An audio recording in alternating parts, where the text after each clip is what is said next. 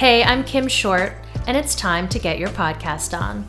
Welcome to What Led Her Here, exploring the defining experiences of women's lives. My guest today is the courageous and dedicated Michelle Anhang. Michelle and I met through a mutual friends women's group, and I was struck by her bravery as she told her story of becoming a widow at 34. This traumatic event redirected her life and ultimately compelled her to follow her calling by becoming a life coach. Since working to heal her own wounds, Michelle's mission now is supporting families living with mental health challenges and ending the stigma around mental illness and suicide. Welcome, Michelle. Thank you. I'm so glad to be here. So, when you spoke at our friends' um, women's storytelling circle, you read a quote that stuck with me as you know, yes. because.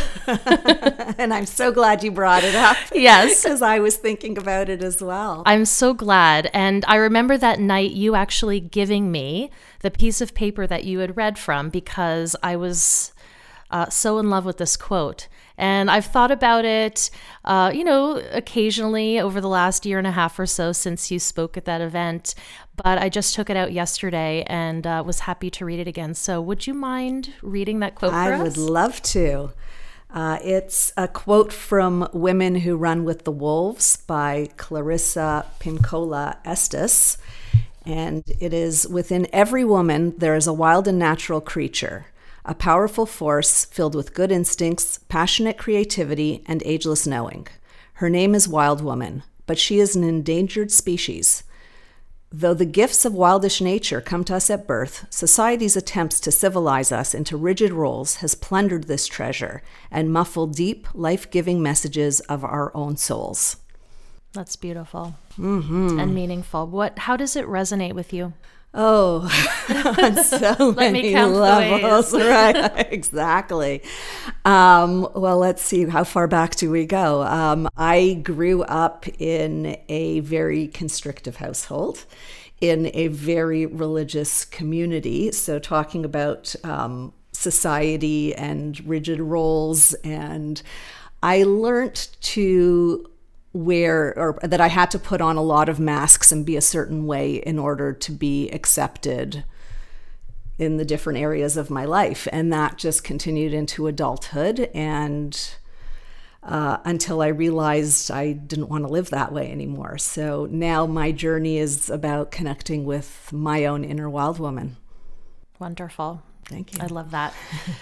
so tell me, who is your inner wild woman? Mm, my inner wild woman. Well, she's still growing. But what I've learned so far about her is that she lives life on her own terms. She lives unapologetically and she lives completely at choice. Um, I you know she's she's the opposite of everything I grew up with. I grew up with the notion of what good girls do and don't do and what it takes to be a good girl and then a good woman and a good wife and a good mother and so many different hats and so many different masks and you know being a good hostess and you know good good good everywhere and you know that that takes a toll on us and um you know, I, I had this pivotal moment um, in in a course I was taking where at the end of the weekend, uh, the teacher said to everybody in the room, "Don't just tolerate life."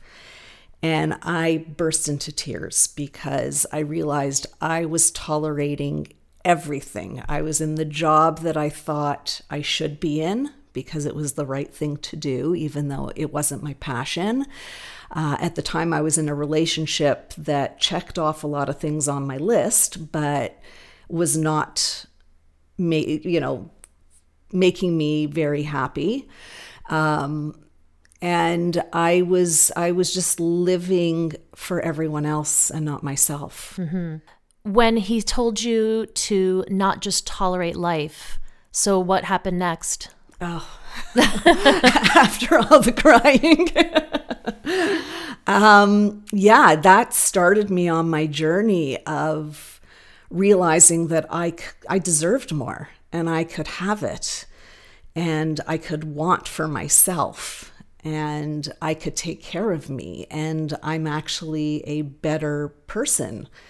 Uh, the biggest um, thing for me to let go of in not tolerating life was, um, as you mentioned, I was widowed at 34.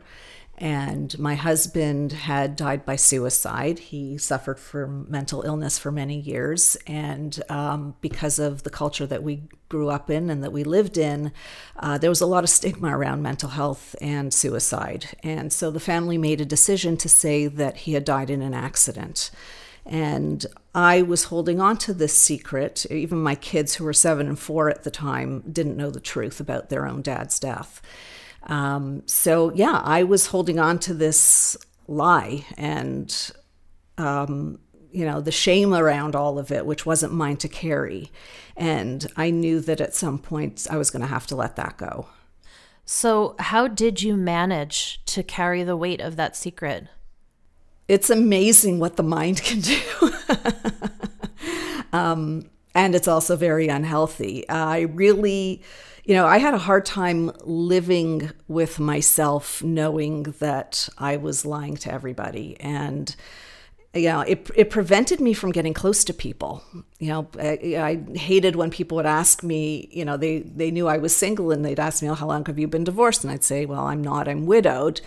And then immediately I'd be thinking, please don't ask me how it happened because I didn't want to lie. But I felt I had no choice but to lie, that this was the right thing to do to protect everybody. And um, so I shut down a big part of myself because I, that was the only way that I could reconcile, you know, speaking this lie and trying to be okay with myself, if that makes sense. Yeah. and not letting too many people in to like into my life and into the in my inner self because I also wasn't okay with myself. So how could anybody else be? So it was a huge burden to carry, and it affected me emotionally. It affected me physically. Um, you know, it, it affected my kids without them even knowing because here I am, you know, always worrying. You know, that's the thing about secrets that, you know, they end up becoming something so big in our lives. We're doing everything that we can all the time to step around the secret and to avoid it and to avoid my kids finding out. And, you know, hate, like, you know, I, I raised my kids um, to be very open and honest and vulnerable. And then here I was holding this huge thing from them that they didn't know about, you know, their dad. So it really was very difficult for me. Yeah, it becomes, I would imagine, a very intricate story that you have to keep expanding upon, you know, over time. Yeah, um, I tried to stay away from details, which of course then people just took as okay, she doesn't want to go there and just interpreted me as being somebody who's not very approachable. Um, and, you know, just telling it over and over in my own head, you know, I wanted to believe that that, that was the truth. So it messed me up quite a bit. Yeah. I think it's incredible how sometimes the what can seem like the smallest piece of advice or nugget of wisdom that can come from someone can make such an incredible difference in our lives. And that's actually what uh, led me to create this podcast was the fact that sometimes in life we hear something that can seem so little, but it has such an impact on us that it's life changing. Yeah, I love that. And and it's funny how we can hear the same messages over and over and over and then suddenly one day we receive it. And that's what happened to me with when that teacher said, "Don't just tolerate life." Um, I I just I broke down, and I went home and realized like I've been living my life um, tolerating everything, and you know, it was I was 45 at this point. It was like, okay, I've done this for half of my life and I'm in so much pain right now and I don't want to live the rest of my life like this. So I was determined to do whatever it took so that I could live out the rest of my life in at least in peace and at choice and and doing what I wanted.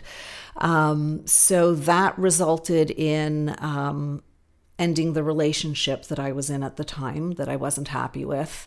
Um, enrolling full time into um, the coaching program uh, because I realized this was something I was so passionate about. Um, quitting my job and um, and uh, enrolling in in the the leadership program that I, I took as well, and through this process, just connecting, like as I started, you know, shedding the masks um, and letting people see me and and see who I really was, um, that attracted people to me that were supposed to be in my life and that were supporting me on my journey and that were on their own similar journeys. So I, you know, it was just building this large tribe of, of people who really were supporting me through all of it. And that helped me then get to the place of being able to tell my kids the truth about their dad. I think that's wonderful. And I do definitely feel that it can be hard to live authentically, it can be hard to be vulnerable. But when we do, when we take that leap of faith and put our real selves out there, um, like you said, we find our tribe. We find the people who accept us just the way we are, and the people who don't like what they see aren't meant to be. No. They aren't meant to be our people. So, and that's something that I teach my daughters.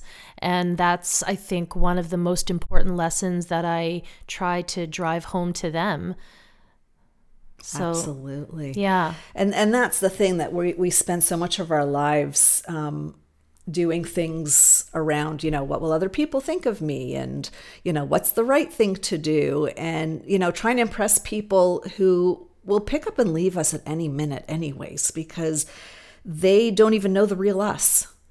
And you know, and we're not letting them see the real us. Whereas when we do, then the people who really want to be with us are with us because they love us for who we are.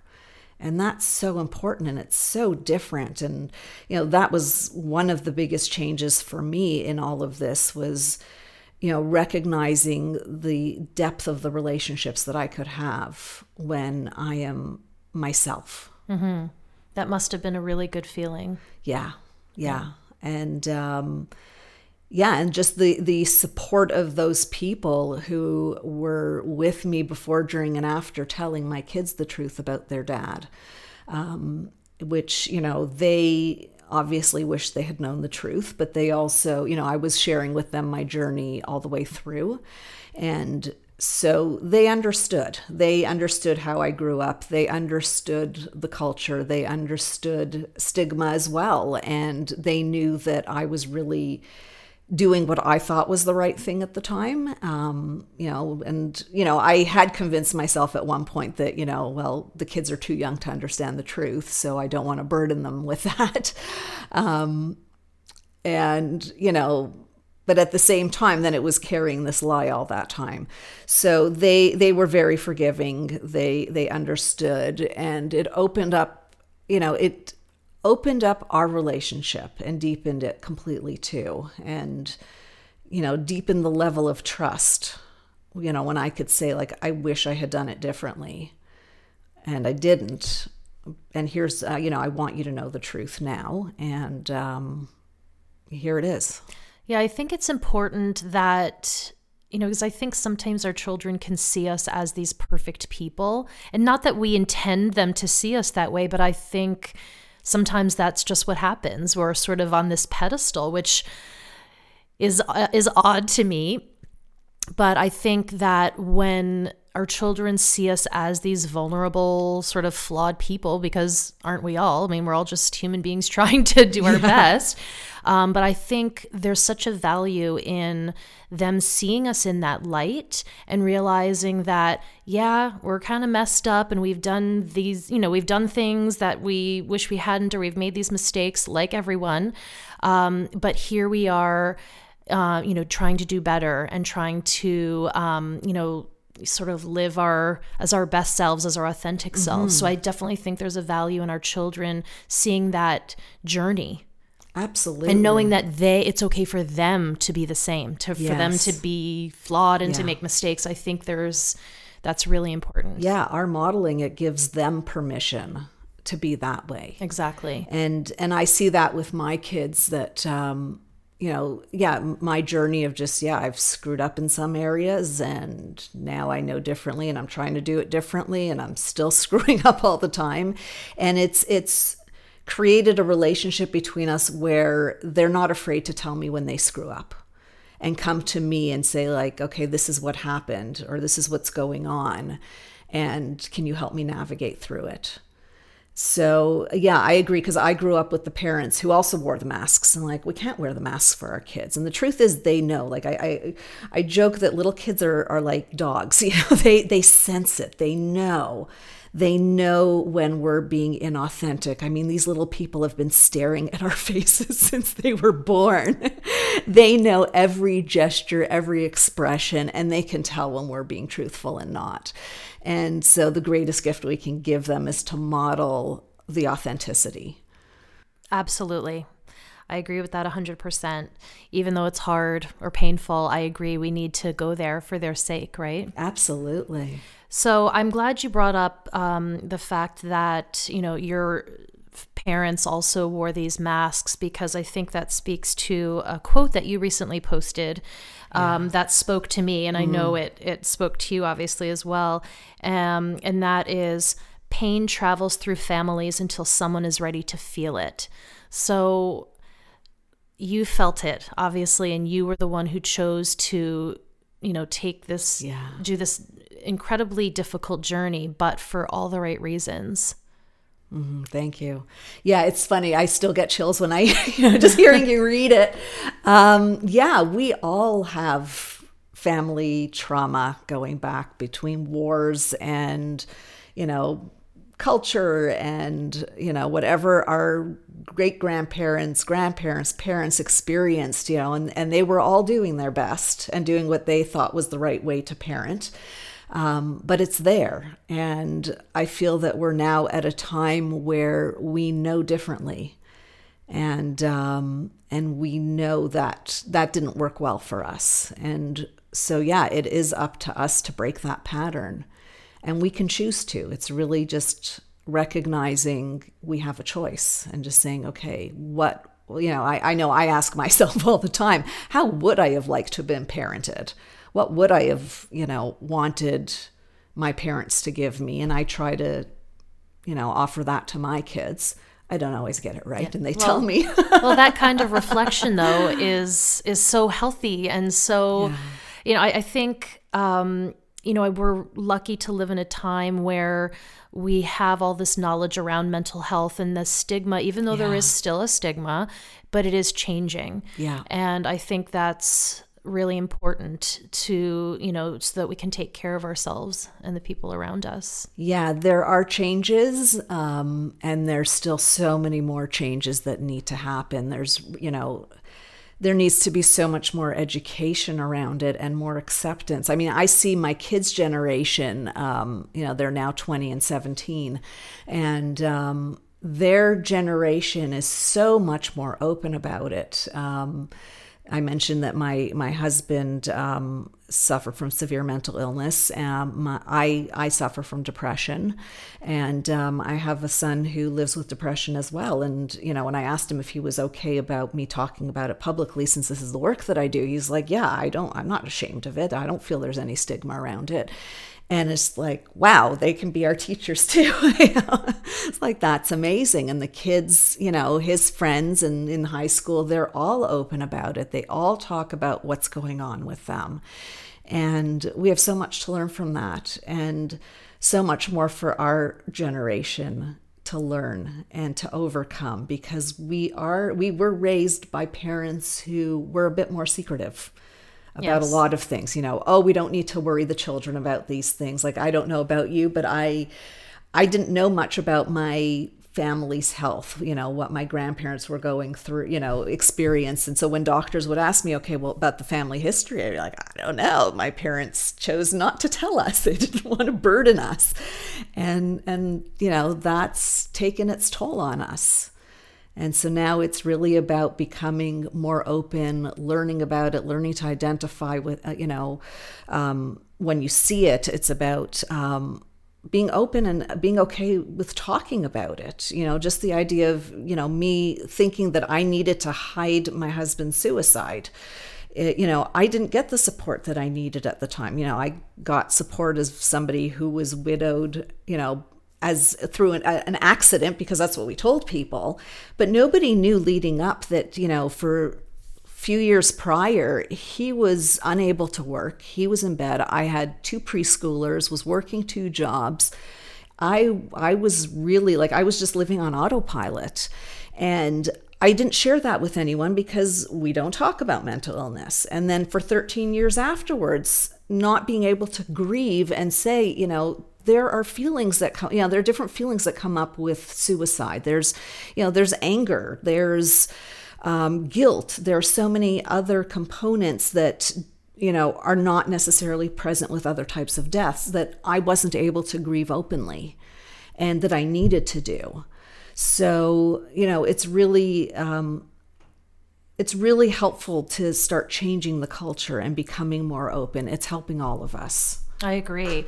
And even, you know, to put it in simple terms for when I talk to my kids about it, because of course they talk about it in school, which I think is amazing. Yeah.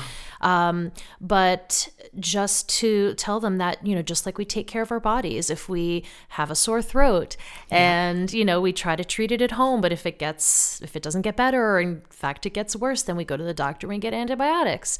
Same thing with your mind that, you know, if we do things at home, like meditating, breathing, exercise, whatever it is, and it's not getting better, then it's time to seek help from yeah. outside. You know, it's from an expert. So I think it's important for them to realize, for everyone to realize that it is, um, you know, a medical condition, just like asthma or diabetes or something like that. And, you know, you have to realize when it's time to get help yeah, absolutely. And I, um, you know, just from my own experience with um, being diagnosed with depression, um, I always identified myself as, you know, a strong person, you know, because, well, I had to carry all this. You know, I was the martyr. And I didn't let myself, I was not somebody who got depressed. I was just exhausted from everything that I had to carry. um, but I didn't see myself as somebody who would have a mental health issue. And until it came to a point where I couldn't ignore it anymore. And it was it was liberating you know to just you know like i had that moment of recognizing like okay something's up and going to see my doctor and and yeah, I remember saying to her, I think I'm depressed. And she looked at me, she's like, Well, no kidding. you know, like, look what you've been through. And was like, Oh, yeah. and now I, you know, I take so much better care of myself. Like it was, it was a gift having the diagnosis because it helped me see that yes, there is something going on with me that does need to be dealt with. And, you know, whether it's medication, exercise, meditation, um, changing my diet, getting more sleep. I mean, I do all of that, and I have never felt better. I'm and so happy to hear that. Yeah. and it's wild because it's not something that had to bring me down. Mm-hmm. But I think it's important to remember that getting help when you need it is brave, not shameful. Yeah. And, you know, unattended wounds can lead to so many other things. So, yeah. um, you know, as as you well know, that you know, keeping secrets, um, you know, can lead to shame and fear, and and that leads to depression, exactly, and anxiety. Yeah. So you've gone through quite a journey with um, obviously grief being at the forefront of that. Mm. So how does grief change? Does it end? How do you sort of continue to process that and cope and mm-hmm. um, it definitely changes um, it's changed for me um, in the sense that um, it's interesting because a friend of mine uh, a couple of years ago uh, before i had had become public about my husband's death said to me, You know, I noticed that you never talk about your husband. And it dawned on me that, yeah, I avoided talking about him in that time of my life because I just didn't want to go down that route. And now I talk about him all the time. And so there's been so much healing for me in being able to incorporate him into my life, being able to be honest with my kids about his mental health journey. You know, my kids had so many questions. Like, oh, good, now I can finally tell you. And that's so healing for me. And in the work that I do, I feel like I'm honoring him. That, you know, instead of the shame that, you know, we all carried at the time, both when he was alive and, and after his death, that, that I get to now talk about him every day through my work and he deserves that. Mm. You know, he was a beautiful, wonderful soul, and he loved me dearly, and and I'm glad that I now get to bring him into my life in this new way. I love that. Thank you. Thank you. So, what? Um, obviously, self care is very important in terms of um, our mental health and our physical health. So I think it's important to realize that it's not selfish or a luxury. Yeah. Um, what things do you do to mm. take care of you? well, I've become particularly self indulgent since unleashing the wild woman. Um, yeah, I, I learned through all of this process just how important it was. Um, slowing down, saying no. Um, you know, instead of all the shoulds like there, there's no glory in being a martyr. You know everybody else might be happy but we're not. And we're we're just miserable. And you know nobody cares. You know if anything we're modeling self-care to others by saying no. And so yeah i i mean aside you know i i do have a much more healthy um lifestyle overall. Um, you know, I mentioned the exercising, the diet, you know, recognizing what am I putting in my body. And that doesn't mean that I don't indulge in ice cream or a donut. Like I love them. I love junk food. So it's just that healthy balance.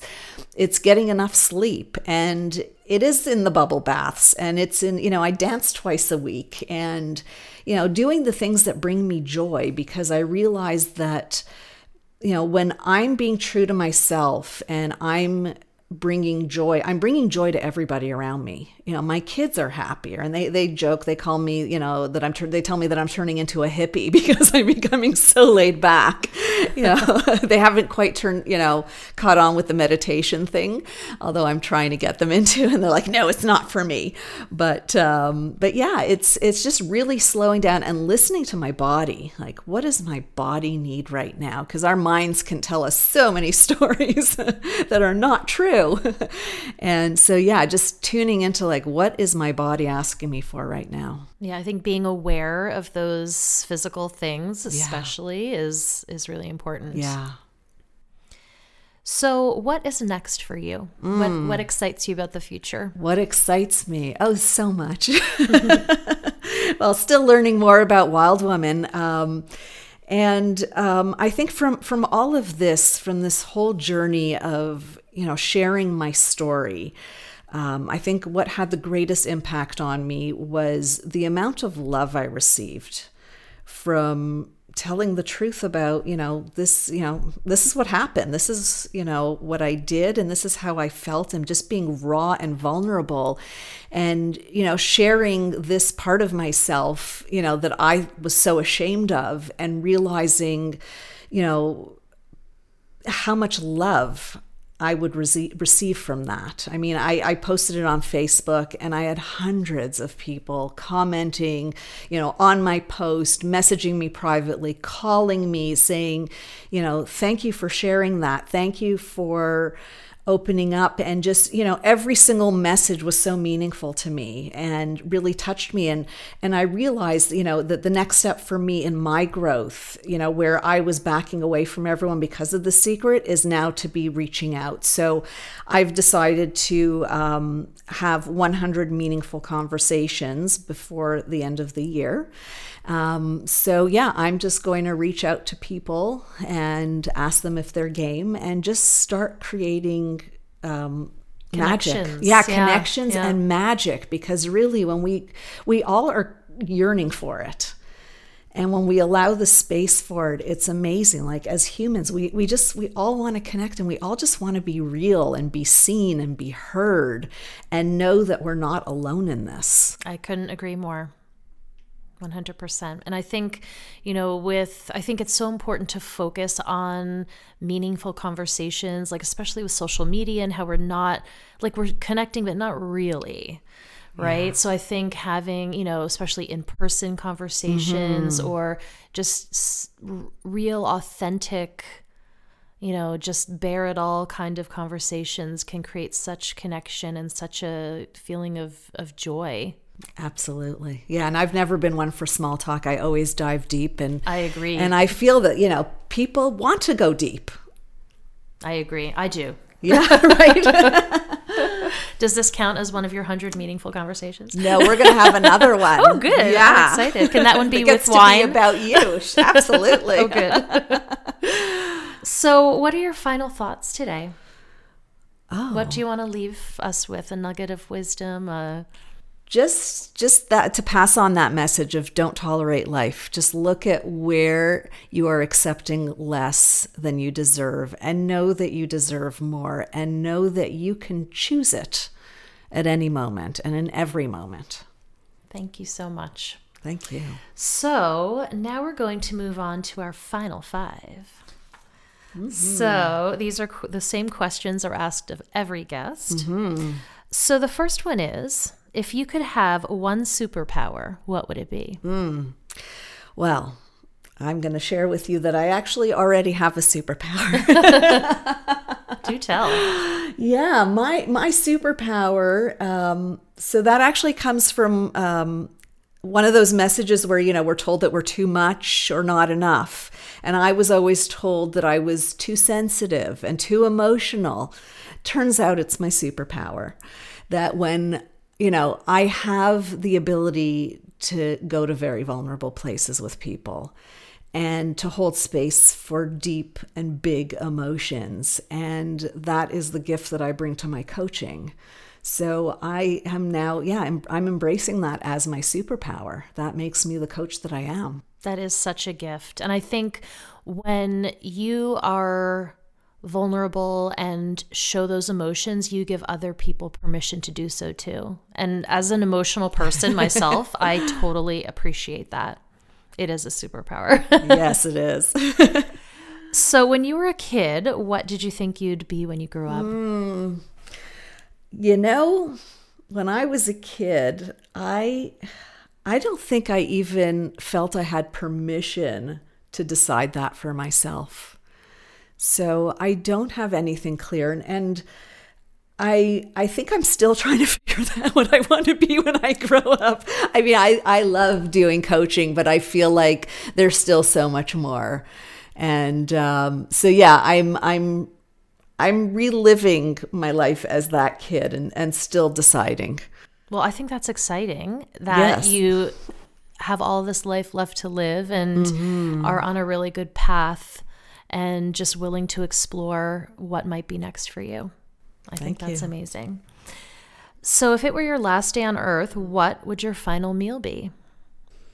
Not salad. oh, I like salad. I don't like salad. But it wouldn't be my last meal. Yeah, I eat salad, but I don't like salad. I think I would indulge in everything unhealthy what would be at the top of that list? Oh, what would be that top? Um, you know, I'm I'm not.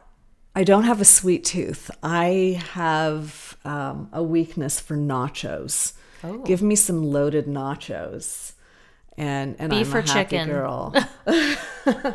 Throw it all on. Throw it all. Okay. it is the last yeah, meal. It doesn't Calories matter. don't yeah. count. Cholesterol. Who cares? That's right that sounds good.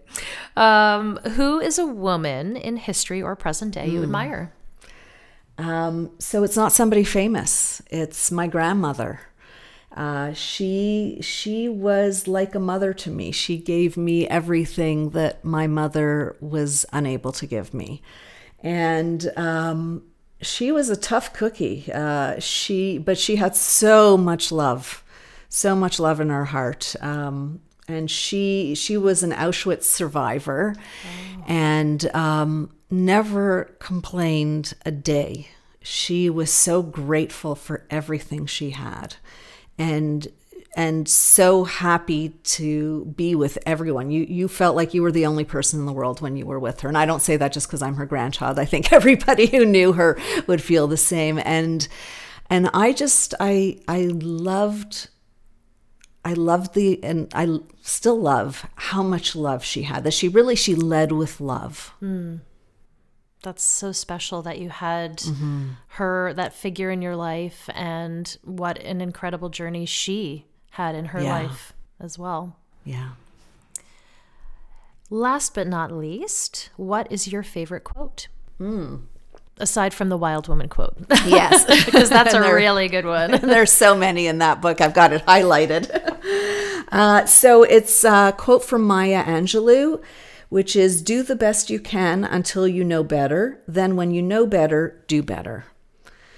And I I love that quote because I find it so forgiving that it forgives us for being messy and human and unskilled and yet is open to our potential.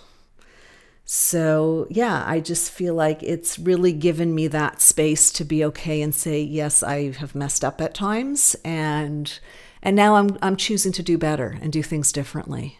Well, you certainly are doing better. And I really appreciate you taking the time to be so open and vulnerable and authentic with me and with our audience. And I know that I have certainly learned something today. And I really appreciate your time. Thank you. Thank you so much for having me here. Best wishes to you and your boys. Thank you. And I'm looking forward to sharing that glass of wine. me too.